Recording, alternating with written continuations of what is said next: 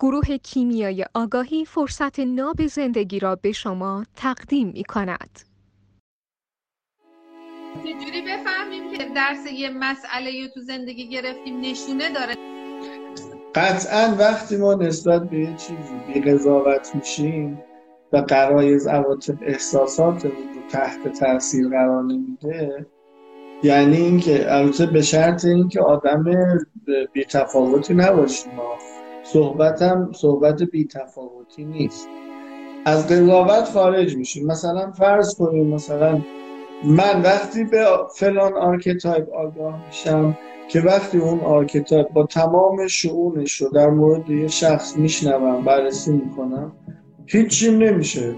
قضاوت نمی‌کنم. غریزیات پی احساسی نمیشم. نمیگم خوبه بده چهرم شاد بشه غمگین بشه. هیچ کدوم وقتی که دوچار غم و شادی نشم دوچار قضاوت های عاطفی نشم در مورد یه مطلبی یعنی اون مطلب رو من به آخر تا وقتی که ما قضاوت های انواع قضاوت ها رو مطالب داریم ولی اینکه اداشو در میاریم که تجربه رو از سر بودیم نگذروندیم. هنوز باش مسئله